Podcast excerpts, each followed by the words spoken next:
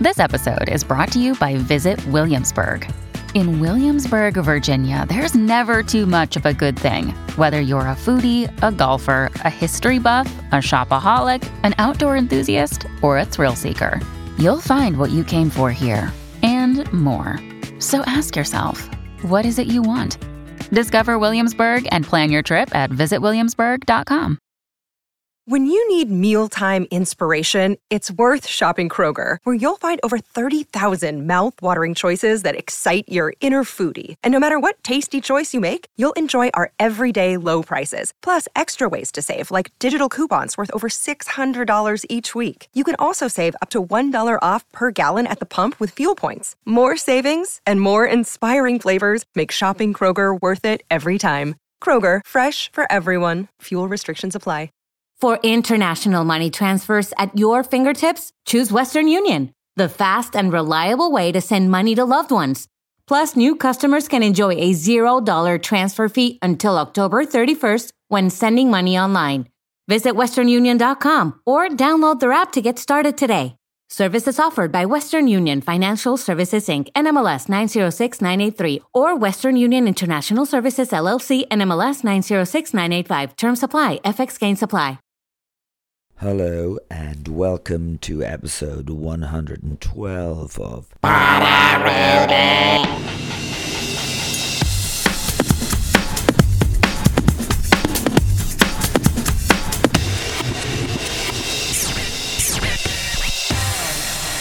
So in this episode I'm talking to Matthew Donohue, directed and wrote a film that I was part of and was shot in Kansas City last uh, last year, about a year and a half ago, and uh, but it's going to be shown at the Carlow International Film Festival on the sixteenth of November, or the fifteenth possibly as well. Uh, so So uh, this interview that I did with him and some of the actors that were in the film, that uh, feature film that was shot in uh, Kansas City, was recorded back then when we were actually shooting the film. But I thought it would be a good time to uh, put it out now. Um, uh, the film is called Wretch, and it's a psychological horror movie. And uh, we'll be talking a lot more about it during the uh, podcast, so there's no point in me explaining everything, is there? But uh, yeah, it's going to be shown on actually uh, the sixteenth, yeah, of um, November at the Carlow uh, International Film Film Festival. And also, I'm going to uh, possibly do a showing of it in Dublin Uh, on the seventeenth of November. I'm still looking for a little venue where I could show it, possibly in Chennai, but uh, I'll tell you more about that anon. Okay, uh, so what day is it? It's the third of November. So uh, just a quick word before I uh, play this interview. Uh, if you're in Edinburgh, I'll be in Malone's in Edinburgh on the eighth of November, and in Glasgow, I'll be in Malone's in Glasgow on the ninth of November. Uh, if you're not going to be out there, and the fifteenth of November, I'll be in the I'll be with Patrick MacDonald in the Asgard Theatre in Arklow, and also um, one more gig, Blake's in the Hollow up in Enniskillen on the twenty-third of November. But particularly, I would like to say, just before this interview, I'll be doing a show on the eleventh of January in the Helix, which I want to film. And you can help me to film that by going uh, going on my website or, or on my Facebook, and you find that there's a crowdfunder for that. But you just buy tickets, basically, for the show on the eleventh. It's called... The eleventh of January, it's called Shut Your Cake Hole, and it's an hour of uh, my best stand-up that uh, I've done over the last good few years.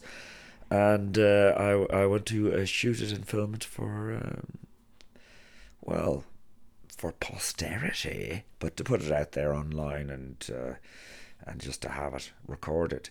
Um, yeah, so that's it now. Here we go. This is uh, Matthew Donohue.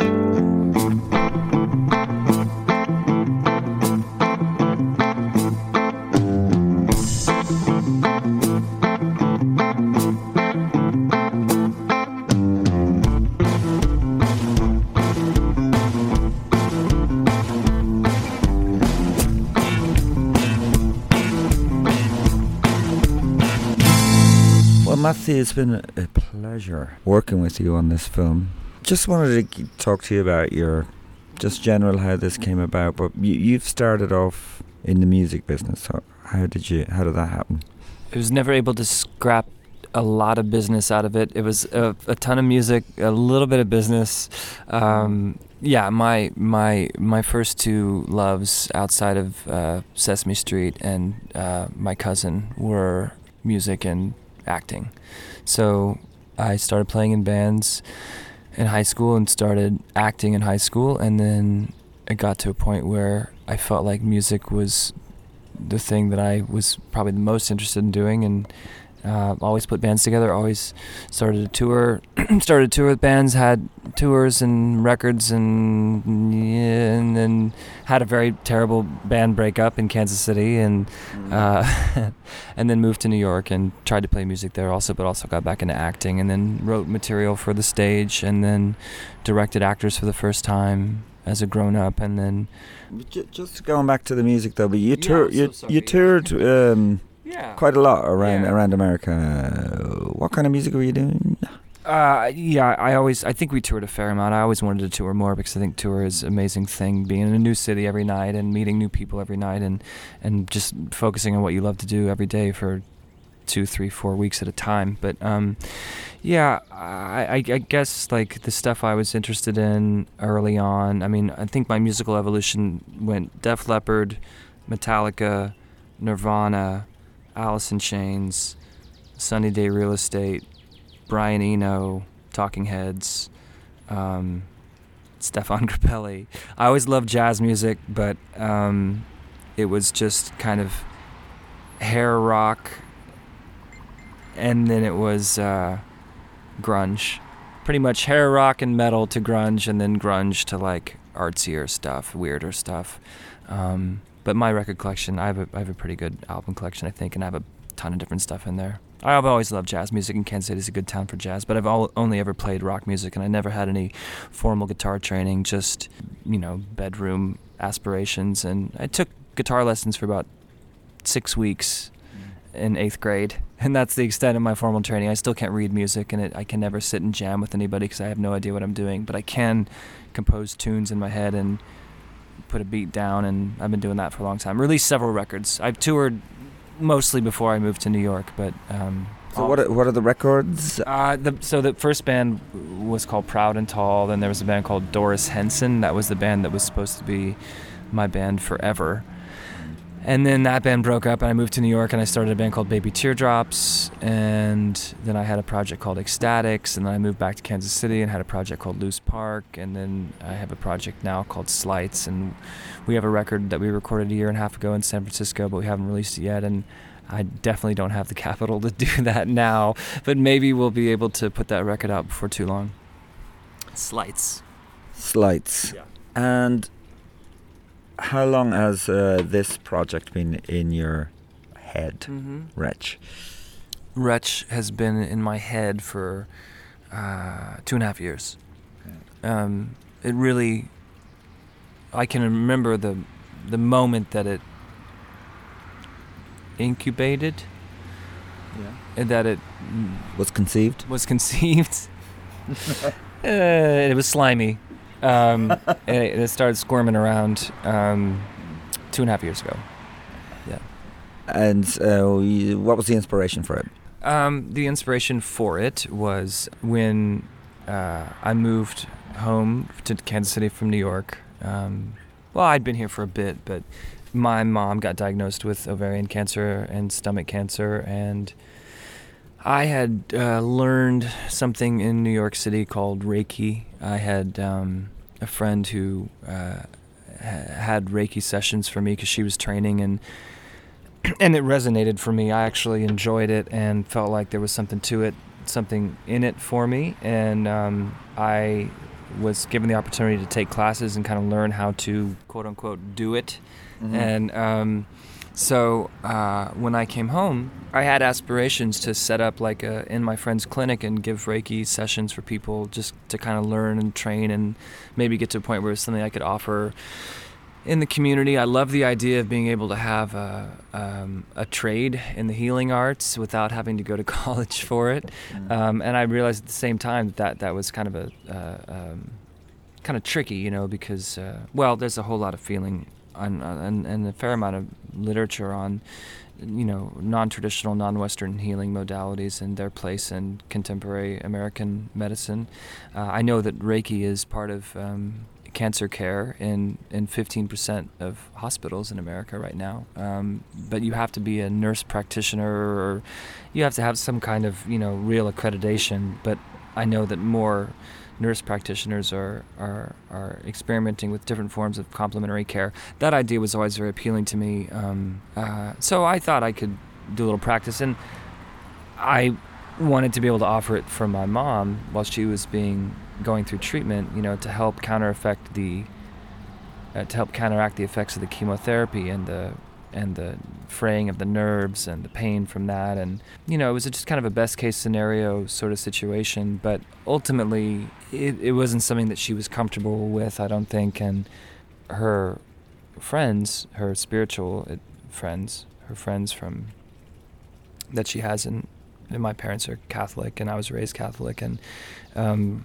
you know, she told my mom to f- think of the cancer as a demon inside her body, and I remember thinking or feeling that that was a scary idea, um, to demonize the illness in our body, to demonize our bodies in that way, because, you know, cancer is a proliferation of cells. It's it's unchecked cellular growth, and it may be a foreign entity, it may be something that's not of you, but it also in a way it is of you. And so I kind of thought, like, taking a hardcore adversarial position towards your body and what was going on in your body just seemed to me to be kind of a sad way to look at illness. And, mm. and you know, everybody has to deal with it on their own and um, with the belief structure that they are able to approach. And, um, you know, so I, I, you know, I v- didn't push it for her, and uh, mm. um, only did a few more sessions. And then, honestly, like, I went to another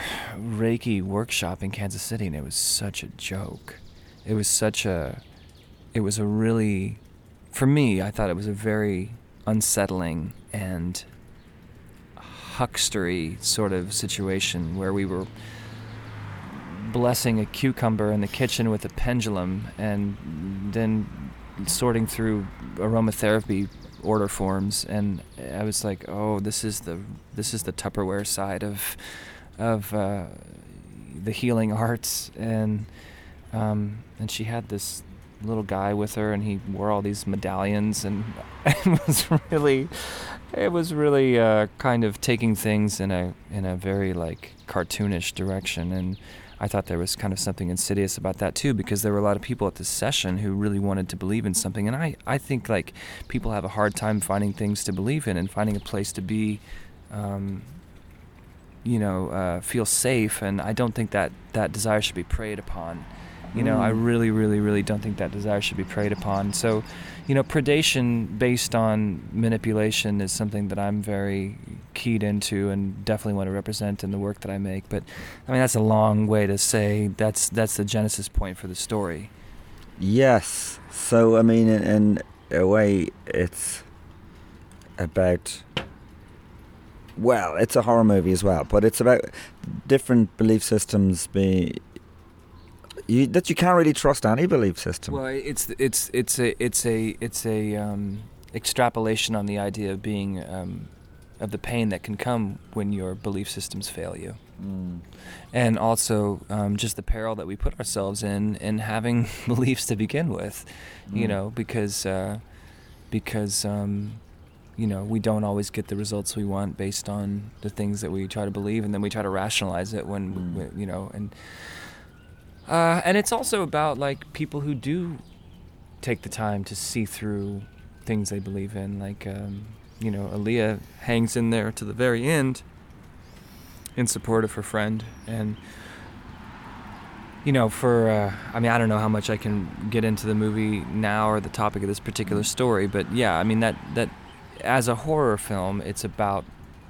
And I asked myself, what, what, what am I, what, what am I afraid of? You know, what scares me? And I think the, the um, specter of cancer, um, with three people in my immediate family with cancer, and I, you know, I've been checking my testicles and my body and skin forever, and I've had friends that have died from cancer, you know, and uh, and it affects so many people. I'm like, you know, and I kind of, like I told you earlier, I thought I thought maybe that I would disguise that in the film as some kind of like nebulous illness or whatever, and then I was like, no, it's cancer, that's what it is, and I'm just going to call it like it is. And I know other filmmakers have made films where it probably has been cancer specifically too, but I wanted to sort of like take that kind of monster movie vibe and apply it to something that's real, and also in our lives it's real, but it does feel kind of cartoonish at certain times as well. Mm. Um, so hopefully that, that, that balance is struck here. I mean, it's it's fantasy, but it's based in reality or whatever, you know. And I, I, I honestly, I feel like the reality of it is quite fantastical. You know, it's such a, it's such a, it's an unknown thing.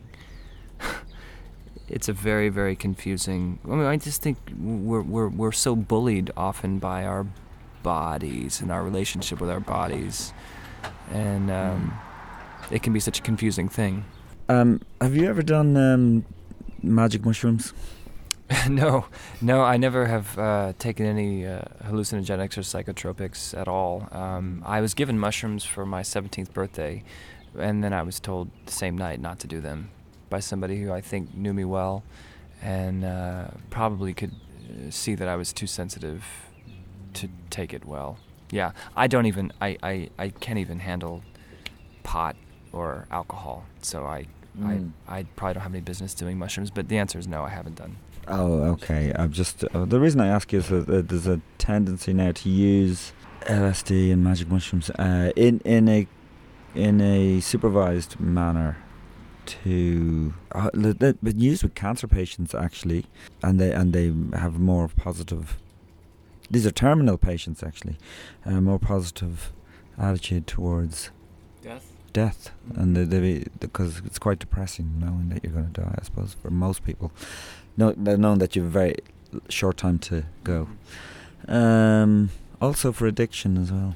I figured that would probably be the time that I would try it. If I knew that I had a certain amount of time to live and I was interested, I, I would try try it. But for me, it always feels like what I'm trying to get back to after, you know, part of the reason why I had to quit drinking is because I've always had depression and anxiety issues. I get, if you have to give it a name, depression and anxiety, if you have to call it something, mm. maybe it's the brain not... some kind of serotonin brain phenomenon. I've never had any kind of psychiatrist or psychologist give me a a explanation or diagnosis to my own satisfaction, but I'm content being a psychonaut in the sober now and trying to get to a middle ground that is not destructive and enjoyable. You know what I mean? I've never felt like I needed to like push my reality beyond the fucked up-edness that it currently actually is at any given time in just normal waking life, you know? And maybe that's just me being naive, and, and it's just not for everybody, yeah, probably. But I've got friends that have been going on ayahuasca, you know, uh, retreats and, you know, being led through this ceremony with a shaman and pooping on themselves and throwing up and seeing giant rubber baby buggy bumpers and candy bars and stuff, and just like having these trip out sessions and taking meaning away, and the shamans tell them, yeah, yeah, you gotta come back for four more and you'll be you'll be transcended. You'll transcend all your junk. Like that I, but but to me it doesn't seem any different than like you need to have this pair of jeans. You know, like you need to have these sneakers. You know, to be to be good enough. To be better. To be the you that you're supposed to be. And that's part of the world of uh, self-improvement and self-help and, um, you know, it, I think it's always kind of, we're we're really obsessed with looking beyond the good that's in us and maximizing the good that we currently have at our disposal and kind of dangling that amazingness carrot in front of everybody. Um, or perhaps... Uh, Uh, people think, or people feel now that they should be happy, that it, they're owed happiness. Mm. Do you think that's what it is? Well, I think that's one of the reasons why I, I get really super nostalgic about the music that I grew up with when I was a teenager. I mean, I, I, I kind of joke now that, like, the grunge that I was listening to made it okay to feel bad, you know? Mm. Whereas now I feel like young people probably feel like they have to be assertive and cool. Um, and I don't know if that makes any sense, but to me it, it makes sense. Like, the music I was listening to, it resonated for me because it was people talking about not feeling okay. You know what I mean? But they were kind of thrashing through it, you know? And, I mean, a lot of those people are dead, you know, Kurt Cobain and Lane Staley and Chris Cornell. But... Um, it was, but uh, for me, it was the Smiths and, uh, you know, the lyrics. I was happy in the haze of a drunken hour, but heaven knows I'm miserable now. And it was great to know that you could hear somebody on the... Well, like we'd see uh, a program called Top of the Pops come on and sing something about being miserable and... Mm-hmm.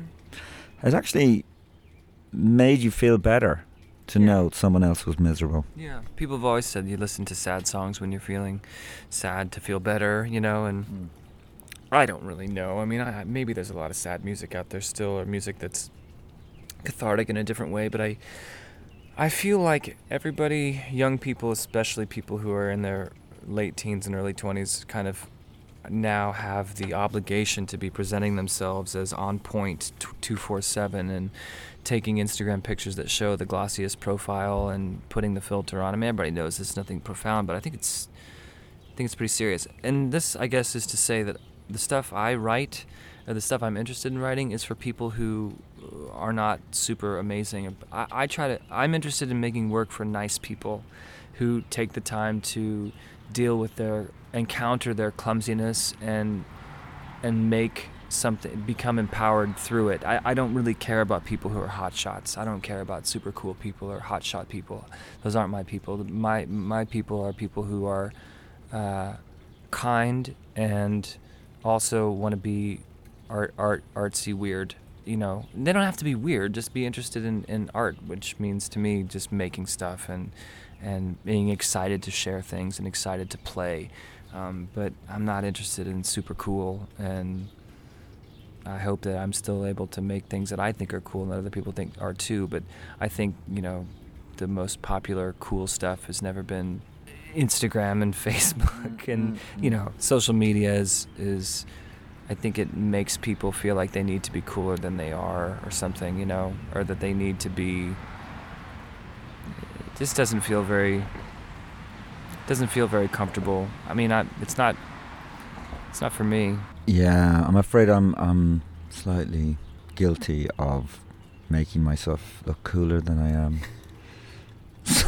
Well, I, I I mean, it's it's easy to want to do, and you know, I, I'd love to have. I enjoy having my portrait taken when I sit with somebody who is going going to like care about the composition and how I'm representing, you know. And, and my friend Martin, who's in town from Montreal for this film shoot, he came down to shoot some pictures of behind the scenes stuff, and you know, he was telling me about how he shot a portrait session with a woman who was very insecure about how she represented on camera, and and how he told her, you know, no, I'll, I'll find the shot that works for you. And you know, I mean, when you take the picture, when someone takes a picture of a subject and they get it right, there's something ennobling in that, you know, like it, you kind of strike that balance between that person finding their natural place of self-assuredness and the light falling correctly and just a peace in the body, a peace in the eyes and the face, you know, and and then, you know, what's beautiful about that subject can be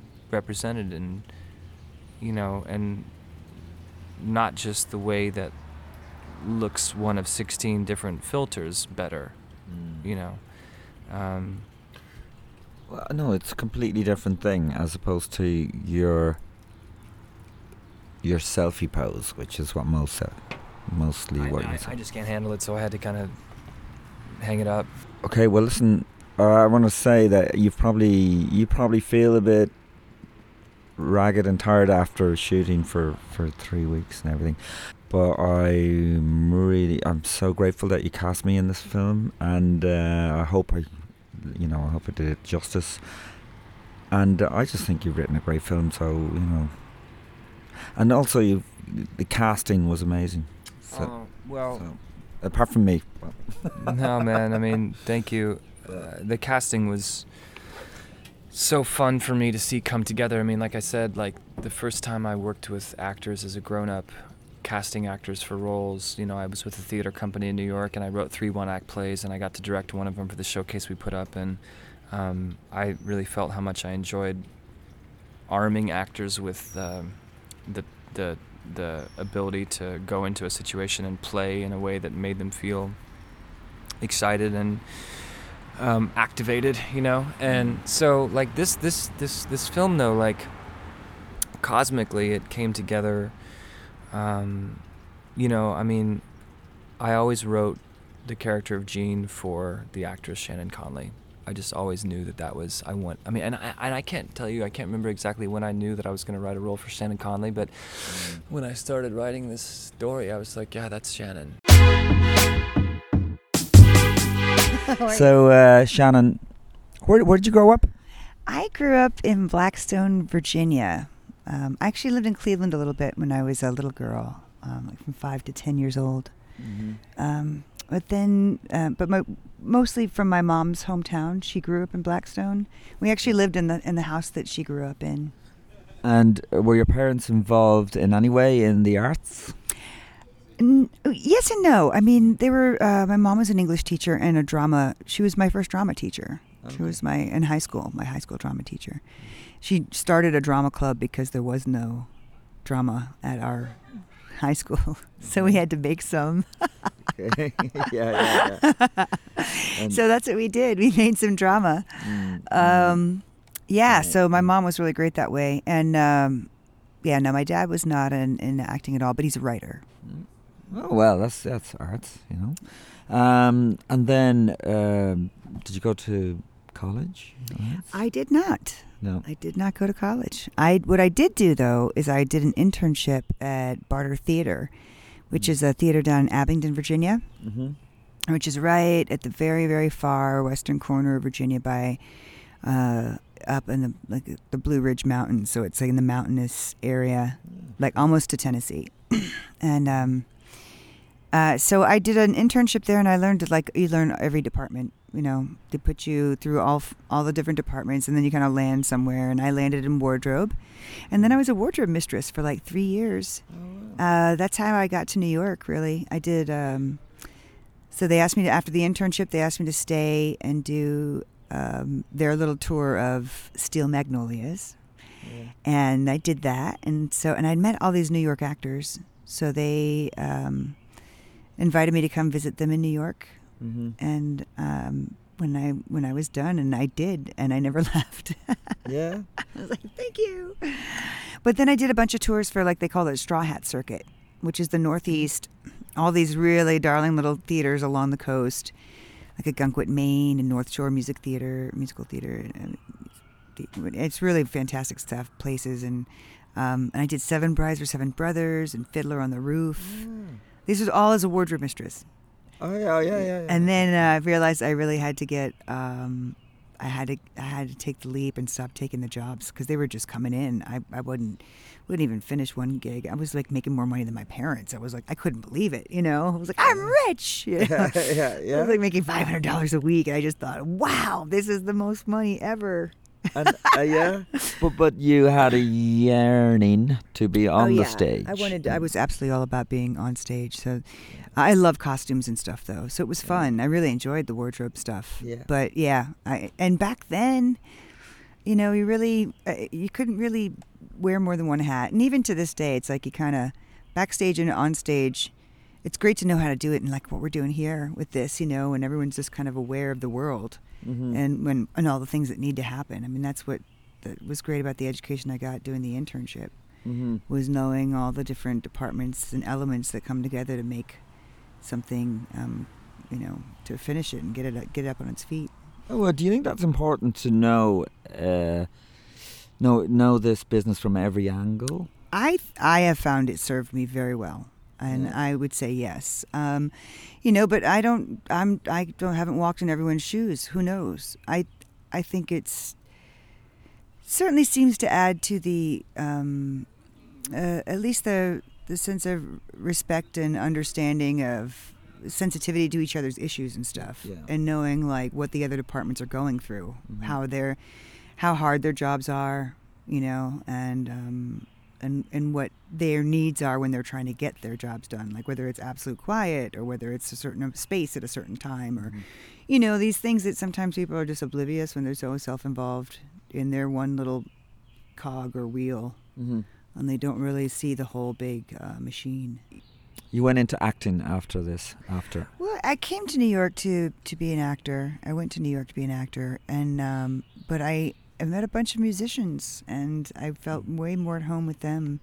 I was really struggling with the acting community and world. Um, when I first got to New York, I just felt really overwhelmed. It was definitely then that I felt my lack of training, and I, it, the fact that I didn't go to school. It was not planned. I always...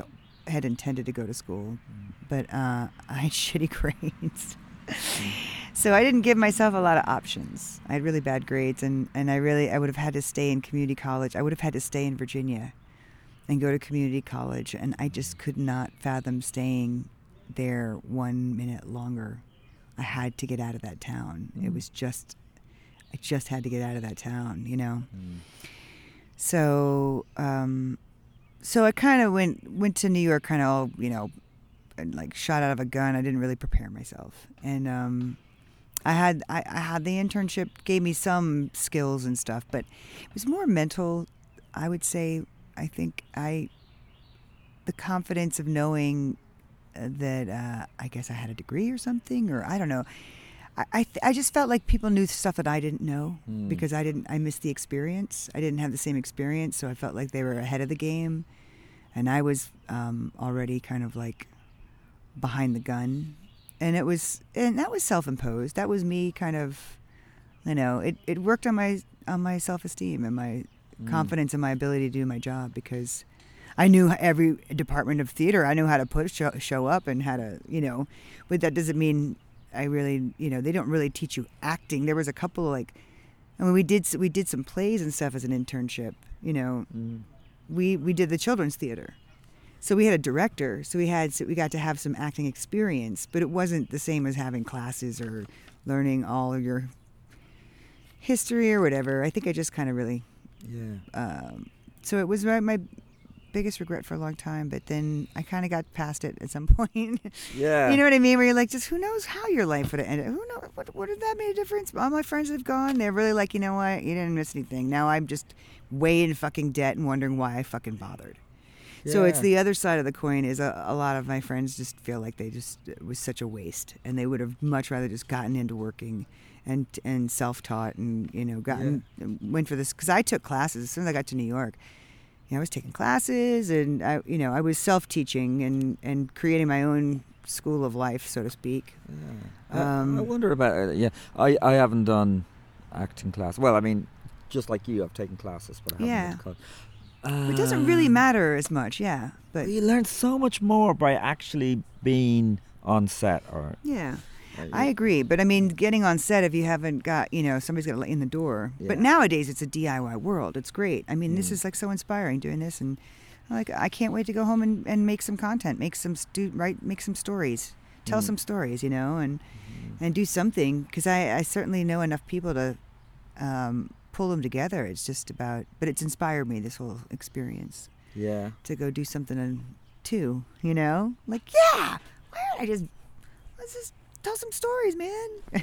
I know, yeah. Just do it and put it out there. There's maybe a fear factor that it, that that, it, that it's, but that's the risk. Well, for me, it's commitment to a a a, a, a direction.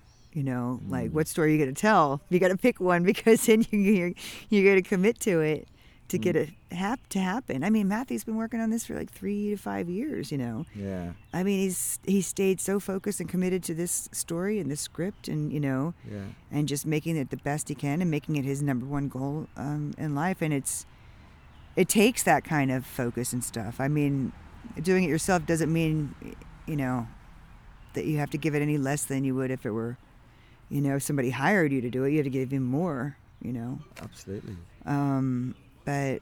Um, but it is a lot easier than it would have been to shoot a movie in the seventies. Yeah. I mean, well, you, you don't just, have to have film. Oh, yeah. I mean, it's you, you just got to be invested in the story itself. I mean, there are ways to make it, to tell it once you once you decide what you're t- what story you're telling. Yeah, yeah, yeah. That's for me, is like deciding what would I want to tell. I'm going to try with a little something short. Have you read ever read that book, The Artist's Way? Yes. Yeah, that's, yes. that's a good yes, book to like, get you going. Yeah, something Cameron. I want to say John Cameron Mitchell, who I love. He's my boy. Yeah. But it's uh, she has her name Cameron, something Cameron. I can't remember. Yeah, but yeah, it's famous, The Artist's Way. Mm. Yeah, I've started it, never finished it, but I well, did start it. Well, I didn't it. finish it, but I did start doing the exercises. Yeah, taking out the trash. Like, yeah. do you do the morning the morning pages? Yeah, not every, not, I mm, haven't done it all. I need to start doing that, it. but that is a really good way to just get started, because yeah. right at the top of the day, you're putting pen to paper. Yeah. And, it, and, and just kind of and flushing it, it out. And just whoosh, you know, no, no shame, no blame. Mm, no just, judgment, just blurt it all out. Mm. Yeah, so I, you know, that's another one too. You reminded me. It's a and good place to start. When when you're doing that, an idea might pop into your head. Then you go, oh. Yeah, mm. exactly, exactly. Mm. Now I just got to tell my kitty cat to let me do my morning pages. You can't blame the cat. So you can wait, cat. You can't blame the cat. That's my book uh, title. You can't you blame can't the cat. You can't blame the cat. You can blame the dog. You can blame the dog, but you can't blame the cat. yeah, yeah. That's probably an improv game. Right? Yeah. So do you uh, sing with, like you, you I sing do. I sing for a living, basically. Yeah, yeah, That's yeah. mostly where I get my, my uh, bread and butter. my bread buttered. Um, yep. It's uh, singing mostly in rock and roll bands. Uh, I was in an all-girl Led Zeppelin band called Les Zeppelin. I like it. For yeah, it was awesome. Mm. For like uh, almost eight years, I did that for almost eight years. Super fun. Um, I you know I I love playing with those girls. They're just an amazing, amazing band. The music is amazing. It's uh, Robert Plant is. I learned how to sing. I watching him. You know, I mean, this was definitely one of my first influences in rock and roll. Mm.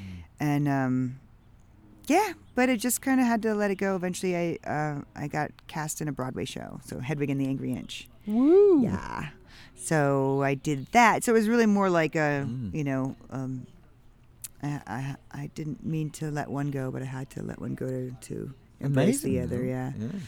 yeah I know, I'm still tight with all those girls, so that was super fun. And now I'm uh, so now I'm off the road. I did the Broadway show, then I did the national tour, um, and then when I got back, I moved um, to Brooklyn. And now I'm rediscovering, you know, what I'm what I'm gonna do, what who I am, what all that. Yeah. Who am I? Uh, you all, all the good stuff. But it's been fun, you know. And um, so we're here uh, shooting this film called Wretch. Uh, Matthew yes. Donohue wrote and is directing it, and I think yes. we're on set now. Yes. Okay. So well, to be continued. But we, to be continued. You know, and then I met Erin at a film festival in Louisiana three years ago, and I knew that I wanted to do something for her, and so I pretty much wrote Aaliyah for her, and hot like the sun and wet like the rain. You you live in Atlanta. Did, is that where you grew up? No, I actually grew up in San Diego, California.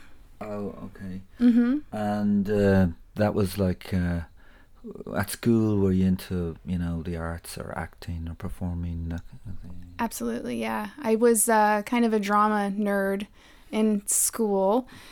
And then through college, I also um, studied performing arts as well. Oh, okay. Yeah. So from day one, pretty much, you uh, were yeah. into it. Mm-hmm. Mm-hmm. And um, Atlanta, is, that a, is, is there a scene there for acting? Oh, yeah. It's huge. Uh, I actually lived in L A first um, for a, a, a short time and knew that it just wasn't where I wanted to start my career. And uh, I started hearing through just people in the industry. Matthew was just out the window. Oh, really? Um, okay. Um, I just started hearing through uh, people in the industry that Atlanta was definitely where it was at. So I moved out there and I've been there now for a little over two years. Oh, okay. So is there like a good film scene going on there? Is it, or theater? It's film. It's film. Absolutely. Film, television, music videos, commercial, anything and everything. They're calling it like the Hollywood of the South. Oh, wow. That's yeah. interesting. Um, you don't just do acting, though. You do directing? No? I actually work as an assistant director. Mm. Um, I am working on writing a couple of my own little shorts. Um, and, mm. yeah, I like to just get with friends, do passion projects, mm. fun little short films when I'm not working. But I also do art department, too, for fun. Okay, cool. Yeah. And um, what is it about L A that you... didn't suit you? Gosh, uh, first it was the cost of living. Mm. Very, very expensive. I was living in an apartment with three other people and I didn't even have a room. I was on a couch paying four hundred dollars a month um, plus utilities, and I didn't even have a room. So, and it was one bathroom, and it was just, and I know I could have found other living, you know, situations, but it was all just so expensive for such a small space. Yeah, yeah. That was yeah. a big thing for me. Um, yeah. Right. And uh, what's the life like? Going to auditions constantly? That oh, yeah. Auditions all the time. What's great, though, now, uh, yeah. what I find is that it's a lot of just self-tapes.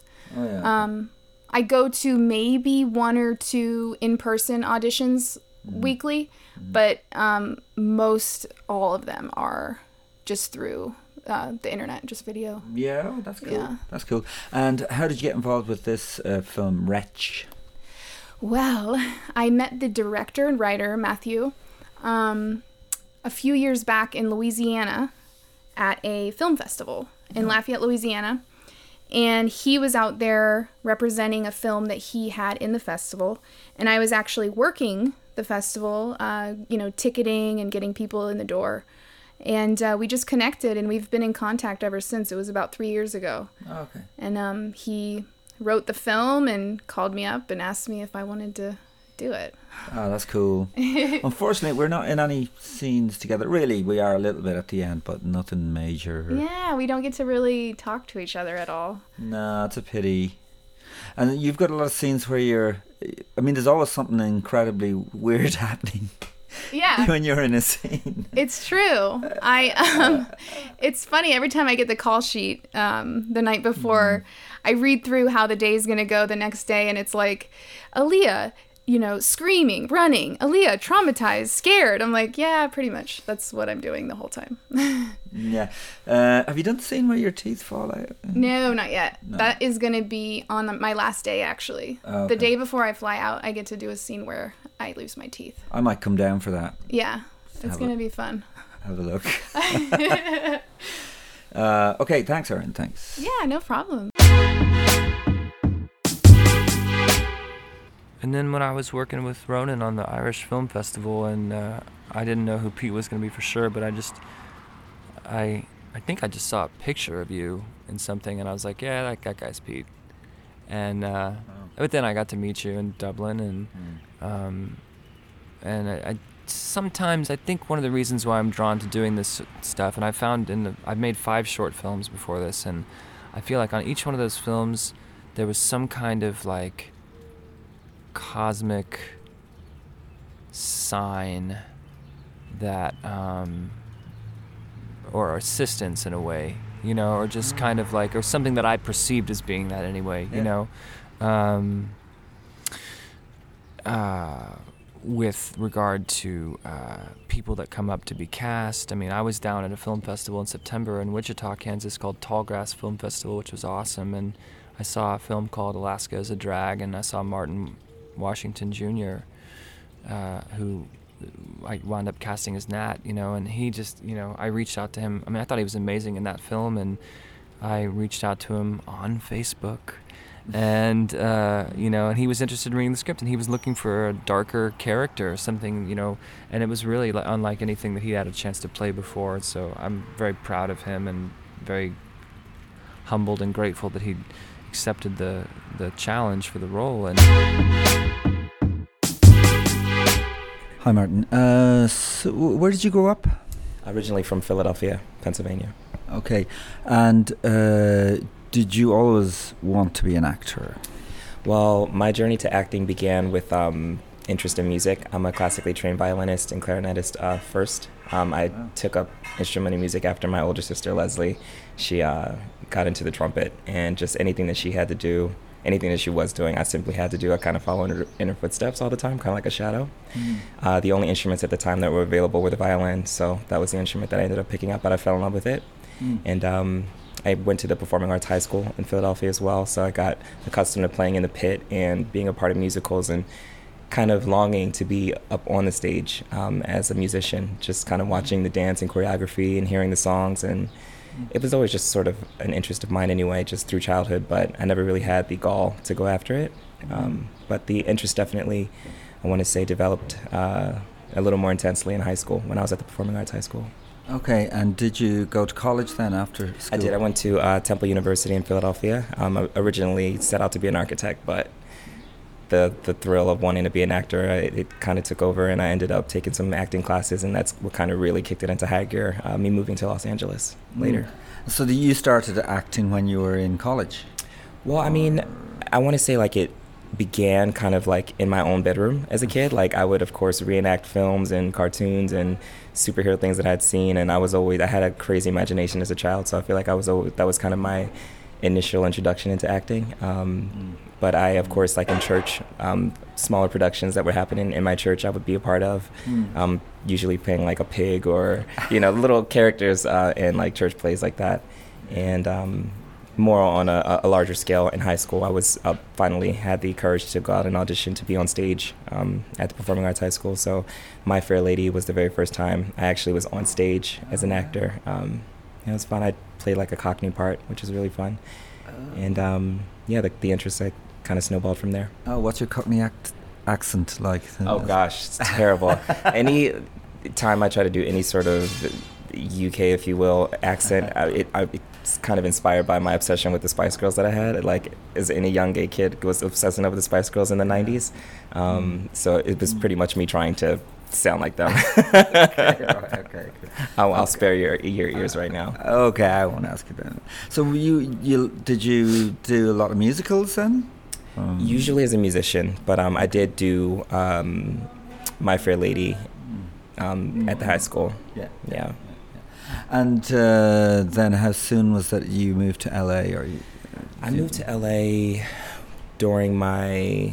I abruptly stopped in my fourth year of college. I had uh, friends who were from California, and um, at the time I was also working with someone who was planning to move to Los Angeles, and she had kind of opened the door and invited me to come along with her and her son, um, who turned out to be Jaden uh, Lieberer, who's like an incredibly like accomplished actor at this point. His career is oh, wow. on fire. Yeah. Um, so that's kind of a cool little anecdote for me, yeah. being able to, you know, be a part of that early journey, uh, watching his career start. Mm-hmm. Um, but yeah, I was in the middle of my fourth year of college, and one of my acting teachers recommended that I go out there and try out for the film industry. He thought I had uh, potential to make something happen. Mm-hmm. And he connected me with um, a theater troupe that was in North Hollywood at the time. So I was just kind of having a little bit of pieces. I felt like it was maybe, you know, something, a higher calling that was kind of asking me or mm-hmm. guiding me to go after this. So that was mm-hmm. the initial seed, I guess, that had been planted for me. Okay, so uh, what's it like in L A? I guess the whole kind of story you hear is that it can kind of chew you up and spit you out. It can be oh, a absolutely. tough. Yeah, I feel yeah. um, it was like seven years of being chewed up there. Um, mm. I love the fact that I was invited to as many auditions as I was, but I definitely didn't feel like I had the confidence because I was so green. You know, I didn't really have the experience in Philadelphia of auditioning. So like my introduction to auditioning was just doing the auditions in Los Angeles. So mm. I didn't really have much of a, a of a toolbox, if you will, to kind of, you know, Uh, that I was able to access. So, um, do you, do you mean uh, a particular skill of doing a good audition? Is that, that and just you know the just being confident in the realm of theater and acting in general. You know what I mean? I, I didn't feel like it was my biggest strength. Music was definitely what I was trained on. It's mm-hmm. what I took private lessons on. I didn't really uh, feel like I carried the same capacity when it came to acting. Um, I just knew that there was like a an affinity for it that I've always had. Mm-hmm. But um. And did you, like, because I'm, obviously, I'm not a full-time actor, but I've been auditioning on and off for years, and I thought when I was young, I really took it to heart. Rejection didn't, doesn't suit anybody, but I, I, I find it tough. Definitely. Um, I was rejected quite a bit, of course. Um, I lucked out and did get a few opportunities. I worked more commercially than I did theatrically, but I did luck out with a few short films and feature films, but I definitely worked a lot more commercially. Um, so that, you know, kind of gave me my initial building of confidence, feeling like I could land a job, uh, which was really nice. Mm-hmm. But uh, again, I, I didn't feel like I had the training under my belt that a lot of the other actors seemed to have had, and the experience of just being on sets when they were younger and mm-hmm. knowing what the ropes exactly were in that city. Mm-hmm. Um, but I'm looking forward to returning. Um, mm-hmm. kind of strengthening my own skill set and, and trying it again. Yeah, and so you recently were in a, a, a film, oh, tell me about it. It's, it's, it's doing the uh, festival tours at the yes, minute. So uh, what's that What's that called? Uh, it's a feature called Alaska is a Drag, which is uh, based on a short film of the same name, or I should say the short film was based on the feature. Mm-hmm. It was originally a feature that was distilled into a short for um, the American Film Institute's Directing Workshop for Women. Mm-hmm. It's uh, written and directed by Shaz Bennett, who's she's an incredible talent. Um, she's working on Queen Sugar right now with like Ava DuVernay, and her career is kind of on fire, which is nice. Um, it's lovely to see so many women breaking into the industry, and yeah. you know, a lot more opportunities and doors being open.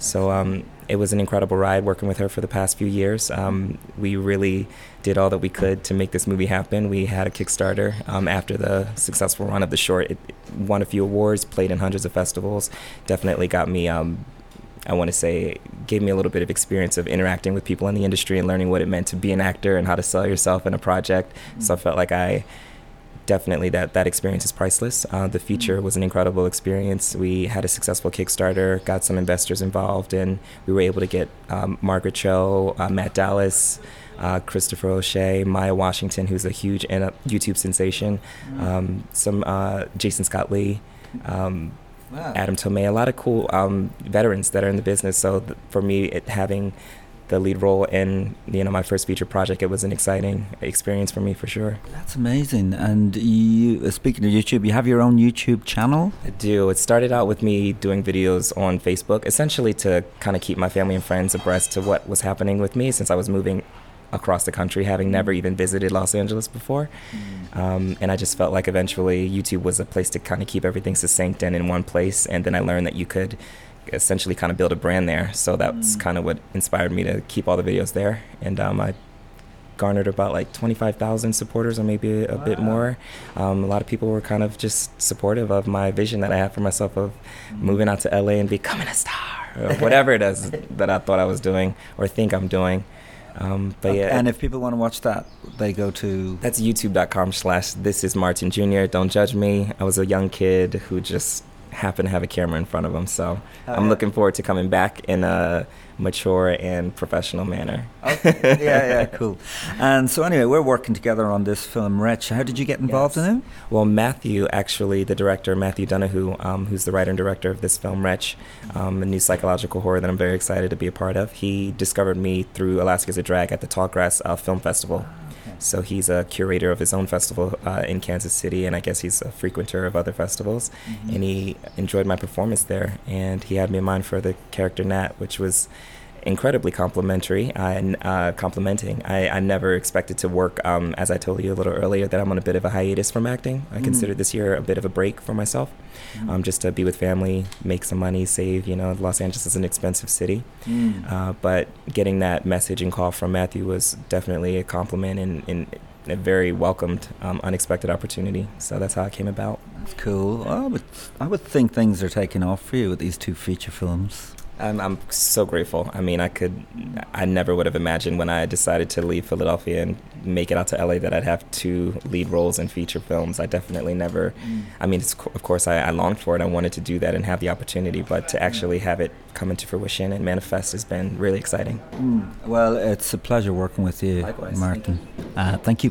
Thank you. I didn't go to film school. I didn't take any kind of screenwriting classes, and uh, you know, now, like, there's a lot of YouTube tutorials you can watch and a lot of education you can get for yourself out there. I didn't read any books. You know, I'm pretty mm. terrible at reading educational books, but um, I really just kind of worked on the story idea for, uh, you know, about a year, a, a year and change before I even tried to write the screenplay, because I didn't want to get wed to anything in a screenplay that I wasn't going to be able to separate myself from later if I needed to, you know. Mm. So I hashed out the story first before working on the screenplay.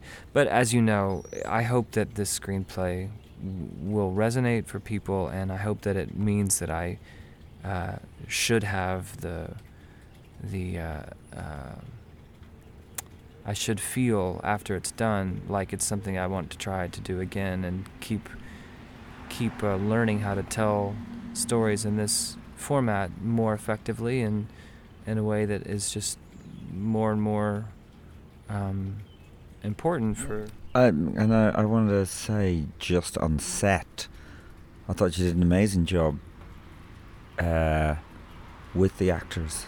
Certainly for me, like, and I know with Erin, I could see you working with Erin as well and uh, Martin, in just giving us the, uh, you know, just uh, making us, getting us in the right place for each scene, and and uh, just informing us of what, what, where we were coming from, you know. Thank you. That's that's. I mean, I'm really happy to hear that, and uh, um, I enjoy it. I enjoy it very much. So. Yeah, I, I hope there's a lot, a lot more opportunity, and yeah, this this pro- this process will go on for quite a while, and then of course we hope to take the film to festivals, and I have a lot of ideas that'll be fun with the soundtrack, the music, the score, and everything. I have artists that I want to um, collaborate with on uh, the soundtrack and the score, and um, I think that's going to be a really fun part of making the film. Mm-hmm. Is finding the place to have, you know, the score and the sound world be a component of the overall picture, and as a musician, you know, I'm particularly excited about that. Mm-hmm. So if anybody, you know, who, anybody listening that's made a feature before and kind of has experienced the uh, the turbulence and the um, back and forth and the emotional ups and downs and stuff, you know, like I just kind of imagine, I hope to have the chance to go to festivals with this film and talk to other feature filmmakers and kind of like hear other stories from people and see what their experience has been and how they handled it, you know, and what what tips they, you know, could give as to how to most skillfully carry this sort of thing out, because it is it is like an orchestra. It's like conducting an orchestra for for three weeks and um you know, it's it's a crash course. Like, it's my first time doing it. It was the assistant director's first time assistant directing. It was the producer's first time producing. It was the director of photography's first time director of photographying. Um, and a lot of P A's first times. And then we had this disparity between people whose it was their first time, and then we had these people that had been, you know, salty dogs, you know, people that had been through a lot of film projects and commercial projects, and they have an expectation for protocol, and they have an expectation for, you know, uh, just how things are run, and um, it's harrowing, you know, and it's harrowing in part because, you know, like financially, like, I mean, quite honestly, like the film is, I, I, I didn't get an outside investment. I opened eight new credit cards, you know, to make the film, and um, you know, that's just that's just like, it's just faith that it will, that something will come of it. I mean, just that, that's that's gambling. I could either like try to like go to casinos and maybe over, I you know, if I'd been gambling for the last twenty years, I probably could have spent sixty-five thousand dollars on the slots. You know, maybe this is me just not going to the casino for twenty years and then deciding to put it all on black and, um, you know, but my my aspiration, like as far as like, you know, how money fits into what we're able to do, I just want to be able to get to a point where I can create a sustainable business of creativity, and I've never been able to do that. You know, music was always, I always wanted to be able to keep, you said music business at the beginning of the thing, you know, and it's like, yeah, I mean, we released records, you know, some people bought some records somewhere. Um, we did have a couple good tours where we came home with a little bit of cash, but it was never, I was never a part of the music business, really. I just was an, always an outside, you know, one of a trillion outsiders, like scuffling around and trying to make stuff happen, and and that's fine. But, you know, I would like to be able to have a sustainable arts practice. And part of coming home to Kansas City was that I could live in an area where I would be closer to family for one, and but for two, really have access to more affordable living and affordable cost of living, and um, uh, and a community, hopefully, that that you can make a difference in in a different way than, than I could in New York. And I run that short film festival every Friday, that First Friday Film Festival, and that's been a really cool experience to get work from other filmmakers from around the world, and we've had people show up for the festival and host a Q and A and make like a, that's one way that I'm trying to like contribute on a, on, to the scene in general or whatever, you know. I mean, I never feel like I'm a part of any scene or group. I'm very paranoid of clubs and cliques and cool mentalities and exclusive situations, and I'm just, I'm honestly, I'm, I, I still have nightmares about being kicked out of my first band that I started, so I'm really, really, really, like, anti-clique and club, um, but, uh... Uh, well, look, I'll just say this. You've t- you've been very courageous. You've taken a jump into the unknown. I think it's amazing that you've done it. You've given a lot of young uh, Kansas City kids a first experience of working on a on a movie as well. I hope they're grateful, and I hope I'll be sitting in a, a cinema in Ireland watching it. Yeah, hell yeah! We want to have a big we want to have a big Belfast bash, and we want to. We want to do the do the duty in Dublin, and, and those are the only two cities I really know. Where else? Galway. Yeah. What's your word for Galway? Getting uh, it on in Galway. Getting it groovy in Galway. Yeah, I mean getting the gold, going for gold in Galway. I want to go all over, all over Europe and all over the world. You know, any place that'll have us and maybe bring us to town to show the film, talk about the film. I, I just hope it's something that people want to see and something that people find uh, provocative. Evocative, engaging, challenging, scary, beautiful, all the good stuff. Good stuff. Thank you. Thanks, Joe.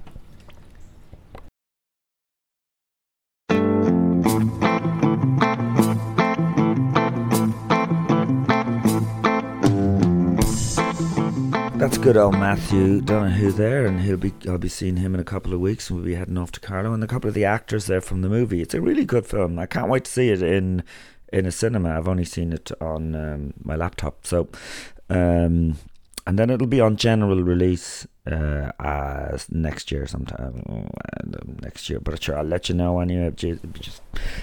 I'll be Jesus, I'll fucking let you know. All right, be Jesus, oh Jesus, ha. Um and uh, oh, I got signed up to a an American um uh, promotional company there recently, Uptown Artist Group. So hopefully I'll be doing gigs in America next year as well. Um, yeah, that's it. Uh, listen, um, I don't know who I'm interviewing next uh, week because uh, I haven't done the interview yet. But uh, but when it is on, I'll, I'll let you know just right before it comes on. It'll be an incredible person. Um, I can tell you that. Uh, yeah, so thanks for listening. And you can leave a, a review on iTunes or on Spotify, I think. Probably iTunes is easier. I don't know. And... Uh, uh, Uh, and and retweet or or share the podcasts. Uh, there's a one hundred twelve of them up there now. You can get them on Spotify, and uh, yeah. Uh, also, there'll be another uh, podcast coming up, an improvised podcast, which uh, I've recorded four of them now, and uh, I'll be launching that soon. It's called uh, twenty-four hour News Hour. So uh, yeah, keep your eyes peeled and your nose unblocked, so you can get a sniff of that and look at it at the same time. Uh, yeah, see you now.